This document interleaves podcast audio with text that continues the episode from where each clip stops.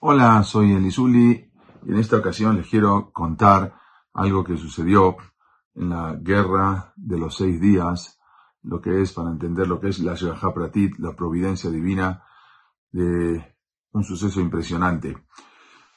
El 22 de mayo de 1967, el presidente egipcio Abdel Gamal Nasser Él declaró, había cerrado lo que era el estrecho de Tirán, que era el acceso marítimo israelí al Golfo de Acaba y al Mar Rojo. Y por lo tanto le cerró el paso a todas las embarcaciones israelíes y para toda embarcación cuyo destino fuera Israel. Él completamente le cerró, eso era algo que no podía hacerlo, lo hizo por su cuenta. Y como ya mencionó la Torá, porque nadie hizo absolutamente nada en ese momento. La Torá mencionó en una de las, eh, en una de las verajot que quiso dar eh, una maldición que quiso dar Bilam, pero al final no pudo y no le salieron esas maldiciones. Dijo, Em am levadam ishkon ubagoim loit hashab. Israel es como un pueblo que lo dejan solo en el mundo. Nadie aboga por él. Y no es considerado entre las naciones. Eso ya había sucedido. La movilización egipcia ya se había eh, levantado, había levantado todo el mundo árabe. Y Nasser, el presidente de Egipto, se había convertido en el héroe de todas las naciones árabes.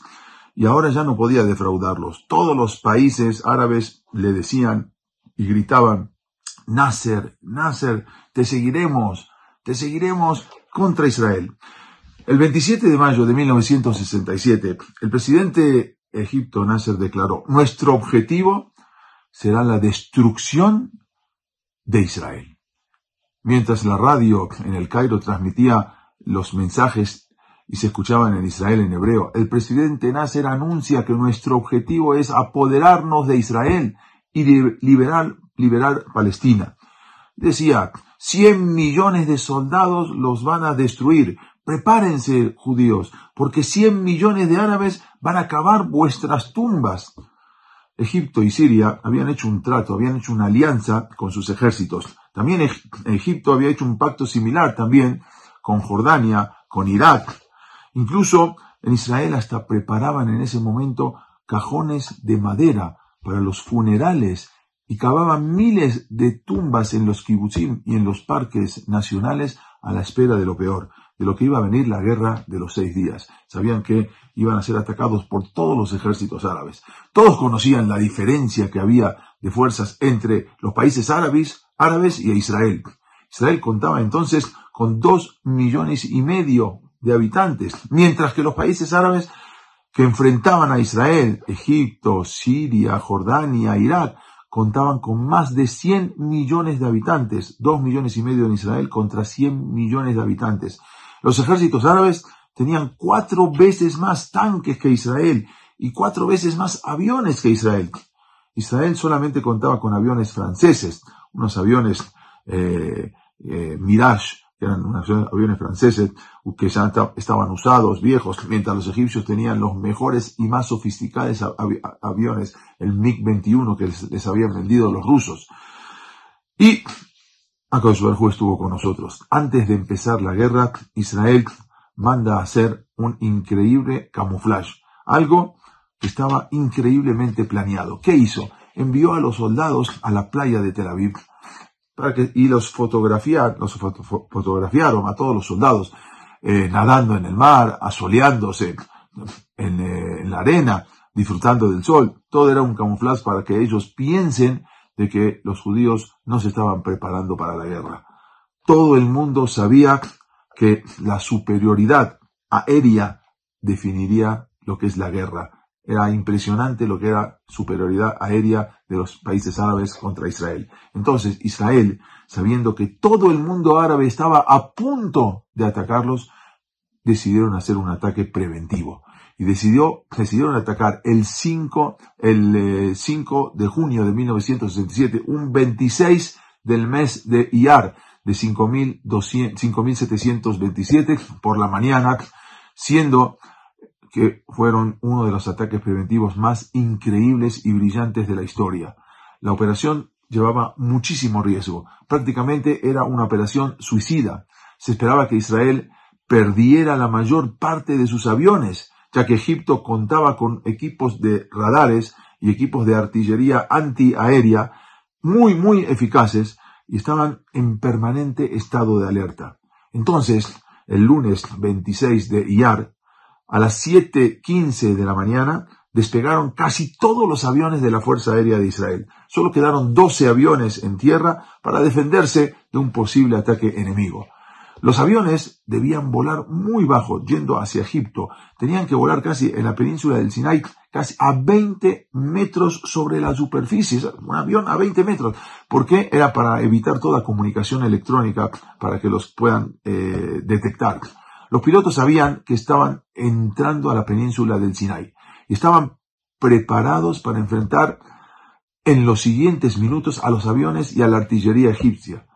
Pero un inexplicable milagro, un NES, entonces sucedió. Los aviones israelíes llegaron a Egipto sin ningún problema, sin ser interceptados. A las 7.45, en media hora, salieron 7 y cuarto. 7.45 de la mañana, Israel atacó simultáneamente 11 bases aéreas egipcias, 11 aeropuertos. Primero bombardearon las pistas de aterrizaje y las destruyeron de manera tal que ningún avión enemigo egipcio pudiera despegar. Una vez que quedaron inutilizadas todos esos aeropuertos, los aviones israelíes destruyeron los aviones egipcios que ya no podían despegar. A las 9 de la mañana Israel ya había destruido casi 200 aviones egipcios de los más modernos, eso era la mitad de la Fuerza Aérea Egipcia y había dejado inservible la mayoría de sus aeropuertos y sus pistas de aterrizaje. Pero ¿cómo ocurrió esto? ¿Cómo fue que los egipcios no pudieron detectar, no pudieron atacar a los aviones de, israelíes? ¿Cómo puede ser? Al descubrir la intervención divina, al descubrir lo que es la Shagapratit, entonces nuestra emuná, nuestra fe en Akadosh Baruj crece y se fortalece aún más. En la guerra de los seis días, esta intervención divina, esta providencia divina, esta presencia de Dios en la guerra permitió a Israel sobrevivir y permitió triunfar en la situación más difícil. Pero ¿qué sucedió? La noche, una noche antes, la noche del domingo 4 de junio de 1967, el Comando Mayor egipcio decidió realizar un viaje para inspeccionar a las tropas egipcias en la península del Sinai. Y con esa intención eh, había una orden, una orden eh, de detener todo ataque, porque venían ahí eh, gente muy, muy importante. Venía el, comandante de, guerra egipcio, el general Amer, venía el vicepresidente de Irak. En esa delegación delegación venía el comando mayor. Entonces, los egipcios decidieron que los aviones que llevarían a esta delegación partirían el lunes 5 eh, de junio a las 7 de la mañana hacia, hacia la península del Sinai. Por lo tanto, el comando militar egipcio prohibió la activación de cualquier tipo de artillería, cualquier tipo de sistema de defensa antiaéreo entre las 7 y las 8 de la mañana. Todo eso para evitar por un error que no tengan un error y que no puedan dispararle a los mismos aviones egipcios. De esa manera, mientras los aviones israelíes sobrevolaban sin saberlo la península del Sinai, de Sinai destino, con destino a Egipto, los sistemas de defensa aérea egipcios estaban totalmente suspendidos. Israel no lo sabía. ¿Cómo la Pratil, cómo Boreolam iba preparando todo? Eran las 7.45 de la mañana cuando los aviones eh, israelíes estaban llegando a las bases aéreas militares egipcias y los soldados egipcios encargados de las defensas antiaéreas estaban desayunando. Al ver a los aviones israelíes, em, hubo una discusión entre ellos, entre los soldados, entre los militares, que tenían estricta orden de no operar ninguna artillería. Unos les decían, bueno, pero ahí están los aviones israelíes. Otros decían, no, pero no podemos, ya viene el comando mayor. Al final, cuando por fin entendieron lo que estaba sucediendo, ya fue demasiado tarde. Israel ya había destruido la mitad de la fuerza aérea egipcia. La intervención divina, la Yahá Pratit, en que Israel ni siquiera estaba enterado de ese suceso, acerca de ese vuelo del Comando Mayor. Con todo eso, Baruj va preparando el camino. Israel en, de 7.15 que salieron los aviones a 7.45 que empezaron a destruir a las 9 de la mañana, prácticamente ya acabó con la guerra de los seis días, solamente en menos de dos horas, porque ya había destruido la mitad de toda la fuerza aérea egipcia, que era la más fuerte. Lo demás siguió ese mismo día con Siria y con Jordania. Algo impresionante. Boreolán, cuando está con Am Israel, no hay fuerza que pueda contra el pueblo judío. En la próxima clase vamos a seguir hablando un poco más de los milagros de la guerra de seis días, de los seis días. Soy Eli Zuli, me despido de ustedes hasta la próxima clase. Para todos nuestros amigos de Gesed, muchas gracias. Hasta luego.